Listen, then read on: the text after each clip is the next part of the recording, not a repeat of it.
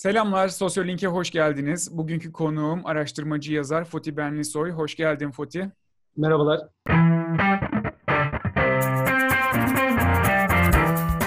Şimdi hızlıca konuya girmek istiyorum. Etrafımda insanlara baktığım zaman koronavirüs krizine verilen tepkiler temelde iki farklı insan grubu şeklinde tezahür ediyor. Bunlardan biri bize hiçbir şey olmazcılar, diğeri de aman bize bir şey olmasıncılar. İlkini belki başka bir programda konuşuruz ama ikincisi bana çok ilginç geliyor. Bu insanlar aslında kriz öncesi yaşantılarında pek çok şeyden şikayet eden insanlardı. Çalışma saatlerinin uzunluğundan şikayet ediyorlardı, gelirlerinin düşük olmasından şikayet ediyorlardı, trafikten, siyasal iktidardan bir sürü şeyden şikayet ediyorlardı. Fakat bugüne kadar görmedikleri bir krizle karşı karşıya kalınca rutin hayatlarının aslında kendileri için ne kadar kıymetli olduğunu sanki birden yeniden anladılar. Bu krizin bilinmezliğinin yepyeni bir geleceğin, daha iyi bir hayatın olasılığını içinde barındırdığını düşünmek neden bu kadar zor? Ya da bilinmez yeni bir gelecek neden pek çok insana doğrudan bir yok oluş çağrışımı yapıyor? Sence gerçekten bilinmez bir geleceğe giderken orada bir yok oluş değil de orada bir yeniden varoluş ihtimalini düşünmek bu kadar zor bir şey mi? E, zor tabii. Yani sanırım hepimiz için zor. Zaten aslında bu zorluk tam da içerisinde bulunduğumuz tarihsel dönemi karakterize ediyor. Benim atıfta bulunmayı çok sevdiğim Mark Fisher'ın bir tabiri var bunun için. Kapitalist gerçekçilik diyor. Kapitalist gerçekçilik kabaca kapitalizmin, kapitalist toplumsal ilişkilerin ötesinde, dışında ona bütünsel olarak alternatif bir başka toplumsal yaşayış biçiminin olmayacağına bunun baştan zaten iflasa mahkum olduğuna, bunun aslında bir biçimiyle denenmiş olduğuna, denendiği takdirde de bunun iflasa mahkum olduğunu ortaya çıkmış olduğuna dair bir kavrayışı hemen hepimiz paylaşıyoruz aslında. Bu bir grup insanın karakterize eden bir özellik değil. Hepimiz aslında yaşadığımız gerçekliğin olası tek gerçeklik olması varsayımından hareket ediyoruz. Fredrik Jameson'ın çok böyle kullanılan bir tabiri vardır. Sıklıkla gündeme gelir. Bu hani dünyanın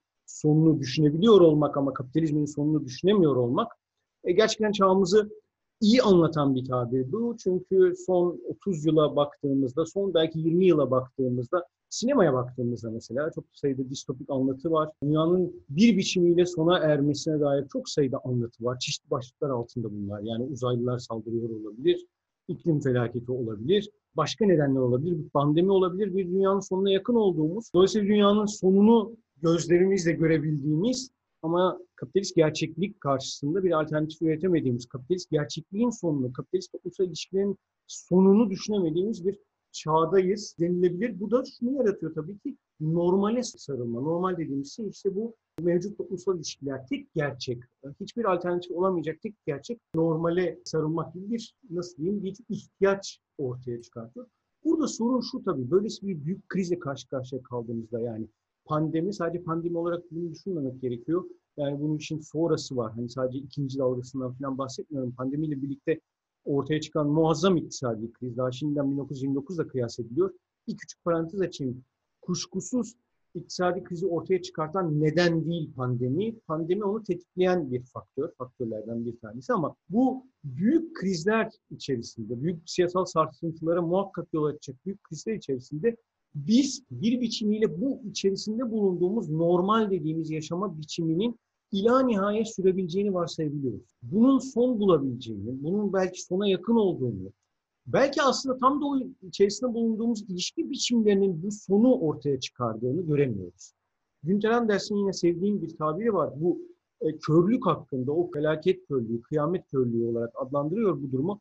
O başka bir tarihsel dönem için bunu kullanıyordu. Bir termonükleer savaş tehlikesinin çok yakın olduğu, soğuk savaş devrine ait bir tanım olarak kullanıyordu. Atom bombasından sonra çok kabalaştırarak anlatmaya çalışayım. Atom bombasından sonra diyordu ki insanlık artık kendi kendisini topyekun olarak ortadan kaldırma gücüne sahip. Soğuk savaş dinamiği aslında insanlığı böyle bir sona doğru sürüklüyor. Biz bu sonu şu andaki pratiklerimizde imal ediyoruz, inşa ediyoruz. Ama bu sonu bir türlü düşünemiyoruz. O sonu tahayyül edemiyoruz. Bu son, olası son karşısında yani bugün yaptıklarımızın sonucu olan bu son karşısında korku ve dehşete düşüp ya biz ne yapıyoruz? Bu yaptıklarımızı nasıl değiştirmeliyiz? Ne yönde değiştirmeliyiz gibi bir bilince böyle bir korku yol açmıyor. Çünkü şöyle bir yanlış da var. Genellikle biz korkunun insanı pasifize eden, sadece insanı pasifize eden, onu paniğe sürükleyen, onu paralize eden bir özellik olarak düşünüyoruz ama Korku başka bir şekilde işleyebilir. Korku bir fren, bir imdat freni işlevi de görebilir. O güne kadar yapıp ettiklerimizin yol açabileceği felaketli sonuçlardan kurtulabilmek adına bir işte o güne kadar yapıp ettiklerimizi durdurmak, bunların dışına çıkmak, bunlardan başka şeyleri düşünebilmek ve başka türlü yapabilmek imkanı da ortaya çıkabilir. Böyle bir korku yokluğu önümüzdeki kıyameti bilince çıkartamamak, onu tahayyül edememek, onu düşünememek bu Günter Anders'in sevdiğim yine tabiriyle kıyamet körlüğü günümüzün en kapitalist gerçeklikle, gerçekçilikle belki bir arada düşünmemiz gereken bir tabir. Hatta Frederick Jameson'ı şöyle düzelteyim. Dünyanın sonunu düşünebiliyoruz ama kapitalizmin sonunu düşünemiyoruz diyordu Frederick Jameson. Belki de Günter Anders'le birlikte şöyle tarif etmek gerekir. Kapitalizmin sonunu düşünemediğimiz için dünyanın sonunu dahi düşünemiyoruz. dünyanın sonunu dahi düşünemediğimiz için de kapitalizmin sonunu düşünemiyoruz. Bu ikisi aslında birbirini besliyor. Oysa biz dünyanın sonunu düşünebilsek, mesela iklim krizini değerlendirelim. Çok açık ki yani bu artık hani sadece bilim dünyasında, bilim camiasında bir konsensüse yol açmış değil. Bütün karar alıcılar neredeyse şunu biliyorlar ki mevcut toplumsal üretim ilişkileri kaçınılmaz bir biçimde bizi muazzam bir iklim krizine sürüklüyor. Yani bu gezegenin bir tür niteliksel bir değişime uğrayacağı bir iklim krizine sürüklüyor. Dolayısıyla bir şey yapmak gerekiyor ama biz ne bu iklim krizini yaratacağı, yaratmakta olduğu hali hazırda felaketi düşünebiliyoruz ne de o felaketten dehşete kapılıp ya bunları değiştirmeliyiz diyebiliyoruz. Bu nasıl diyeyim bizi bir tarihsel kısırlıkla karşı karşıya bırakıyor. Sonsuz bir şimdiye hapsolmuş gibiyiz. Geçmişimiz yok. Geçmişi ortadan kaldırdık zaten. Geçmişe olumlu ya da olumsuz referans için dönme ihtiyacı duymuyoruz. Geleceğimiz diyor. Gelecek olumlu ya da olumsuz bugünkünden başka bir gelecek hissiyatına da sahip değiliz. Dolayısıyla bir sonsuz şimdinin tiranlığı altındayız. Biz ancak şöyle bir gelecek tahayyül edebiliyoruz. Bugünün aynısı olan, bugünün belki daha hızlısı olan, bugünün daha iyisi olan diyelim, bugünün daha yoğunu olan, daha verimlisi olan, daha etkini olan ama esas itibariyle bugün toplumsal ilişkilerin mutlak olduğunu düşünüyoruz. Bunları da böyle düşündüğümüz için bu normal felaketleri yaratıyor. Felaketle normali zaten birbirinden bütünüyle ayrı şeyler olarak düşünmemek gerekiyor. Covid-19 bize bunu gösteriyor. Yani felaket dediğimiz şey aslında o normal yaşayışın içerisindeki bir takım temel dinamiklerin ürünü. Bu zaten bilinen bir şeydi. Biz daha Ebola krizinden beri, 90'ların ortasından beri esas itibariyle kapitalist tarım şirketlerinin, ormansızlaştırmanın, yine onunla alakalı madencilik faaliyetlerinin insanla insan türüyle vahşi yaşam denen, çeşitli patojenlerin taşıyıcısı olan doğal türleri daha önce hiç olmadığı kadar yakınlaştırdı. Bunun da beraberinde bir takım patojenlerin bir salgın olarak, bir pandemi olarak karşımıza çıkması riskini arttırdığını biliyoruz. Bunun yaşanacağını zaten biliyorduk, zaten görüyorduk. Bu sadece hani bir takım böyle muhalif bilim insanlarının eserlerinde yazıp çizdiği şeyler değil. Yani bir an meselesiydi aslında ve o ana yakalandık büyük düşünce kuruluşlarının böyle hani sistem içi düşünce kuruluşlarının yahut Pentagon'un bizi yazmış, çizmiş olduğu, çıkartmış olduğu raporlara falan baktığımızda örneğin sadece iklim krizinin değil, aynı zamanda pandeminin de insanlığın muhtemelen karşı karşıya kalacağı bir felaket olduğu olacağına dair zaten bir bilgi vardı. Fakat bu bilgiyi işte biz geleceğe dair mümkün alternatiflerden bir tanesi olarak düşünmüyoruz. O felakete dair, o kıyamete dair bir bu körlük bizi bugünü sorgulamaktan bugünü sorgulayarak başka bir geleceğe ulaşmaktan, başka bir geleceği inşa etmekten de alıkoyan bir şey oluyor. Tam bu söylediğin gibi aslında devletler ya da enstitüler bunun farkındaydı belki. Ama sıradan insan için bir felaket senaryosunu düşünmek genel olarak hep bir güçlünün güçsüzü ezdiği, kaotik ve eşitsiz bir düzenin olduğu, işte ve bunun medenileşmeden önceki insanlık haline bir geri dönüş olduğuna dair bir varsayım var. Bir barbarlık çağına geri dönüş olduğuna dair bir varsayım var. Bu ne kadar gerçekçi?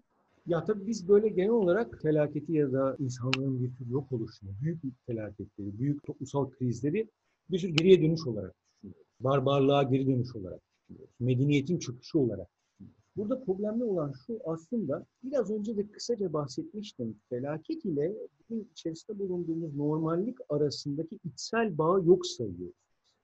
Yani felaketi, örneğin pandemiyi, örneğin iklim krizini bugün yaşamakta olduğumuz, içerisinde bulunduğumuz ve yeniden yönettiğimiz toplumsal üretim ilişkilerin, toplumsal bölüşüm ilişkilerin, toplumsal ilişkilerin bütününün bir doğal sonucu değil, onun bir sapması olarak düşünüyoruz. Onun bir kural dışı örneği olarak, onun işlemeyişinin bir örneği olarak düşünüyoruz. Halbuki felaketle normallik arasında ya da ben şöyle bir tabirle ifade etmeye çalışayım. Süreç olarak felaket. Yani normal dediğimiz şey aslında bir süreç olarak felaket dememiz gereken şey. Niye bunu söylüyorum? İşte şu anda elimde rakamlar yok maalesef ama dünyada çok rahatlıkla önlenebilir hastalıklardan ölen insan sayısını yani senede kaç insan gripten ölüyor, senede kaç insan suyla sadece suya erişimle ortadan kaldırılabilecek olan hastalıklardan ölüyor, senede kaç çocuk çok basit bir biçimde ortadan kaldırılabilecek çocuk hastalıklarından ölüyor. Bu rakamlara baksak aslında karşı karşıya olduğumuz pandemiyle pandemi bir olay, bir anda cereyan ediyor. Ama bir süreç olarak felakette, içerisinde bulunduğumuz toplumsal ilişkilerin yarattığı bir süreç olarak felaketse, bu normalliğin bir ürünü olarak, gündelik olarak içerisinde yaşadığımız bir şey. Dolayısıyla bu ikisini böyle birbirinden mutlak bir biçimde ayırmak yerine bu ikisini bir arada düşünmek gerekiyor. Süreç olarak felaket birikiyor, bir olay olarak felakete yol açıyor. Olay olarak felaket diniyor, yeniden normale dönüyoruz. Biz normale dönünce o süreç yeniden birikiyor ve yeniden felaket bu felaketler dizisi olarak tarihten çıkılmadığı sürece Walter Benjamin çok iyi anlatır bunu. Yani devrimi işte ileriye doğru giden, yani senin ifade ettiğin gibi barbarlıktan medeniyete doğru giden, daha büyük, daha iyi bir medeniyete giden, doğru ilerleyen bir tren olarak değil, aslında bir felaketler dizisi olan tarihin raylarından çıkmamızı sağlayacak bir trenin içindeki bir imdat freni olarak düşünmemizi söyler. Tam da böyle bir bilince ihtiyacımız olduğunu düşünüyorum. Yani süreç olarak felaketi, yani normali kısa devreye uğratmamız gerekiyor ki bu olay olarak felaketler de bizim tarihsel ufkumuzdan çıksın. Yoksa sürekli olarak biz bir felaketler dizisi sarmalı içerisinde daha doğrusu kalmaya devam edeceğiz. Harika. Yani aslına bakarsan içinde yaşadığımız felaket bir sonuç bugüne kadar biriktirdiğimiz ve buraya taşıdığımız dünyanın önümüze koyduğu bir sonuç.